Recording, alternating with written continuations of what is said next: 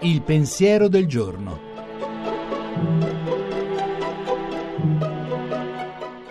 In studio Gianni Valente, redattore dell'agenzia Fides.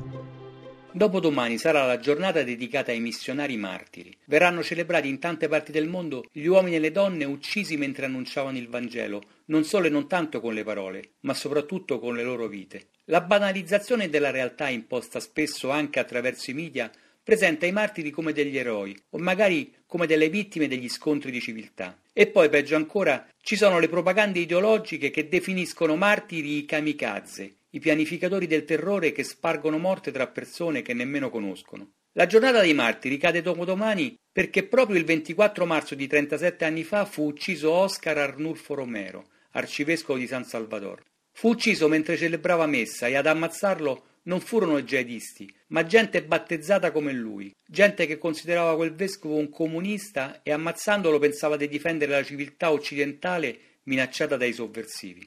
I cammini del martirio cristiano sono diversi da quelli di chi è disposto a morire per le proprie idee. Di solito i martiri, colpiti da violenza senza motivo, non si lamentano, non recriminano, neanche nei confronti dei loro persecutori. E i cristiani non hanno mai fomentato campagne di protesta e di mobilitazione contro il martirio e non si sono mai lamentati per i martiri, li hanno sempre celebrati come dei vincitori, anche perché sanno che Cristo stesso, nel momento della prova in cui danno la vita, li abbraccia e non fa mancare loro il suo conforto.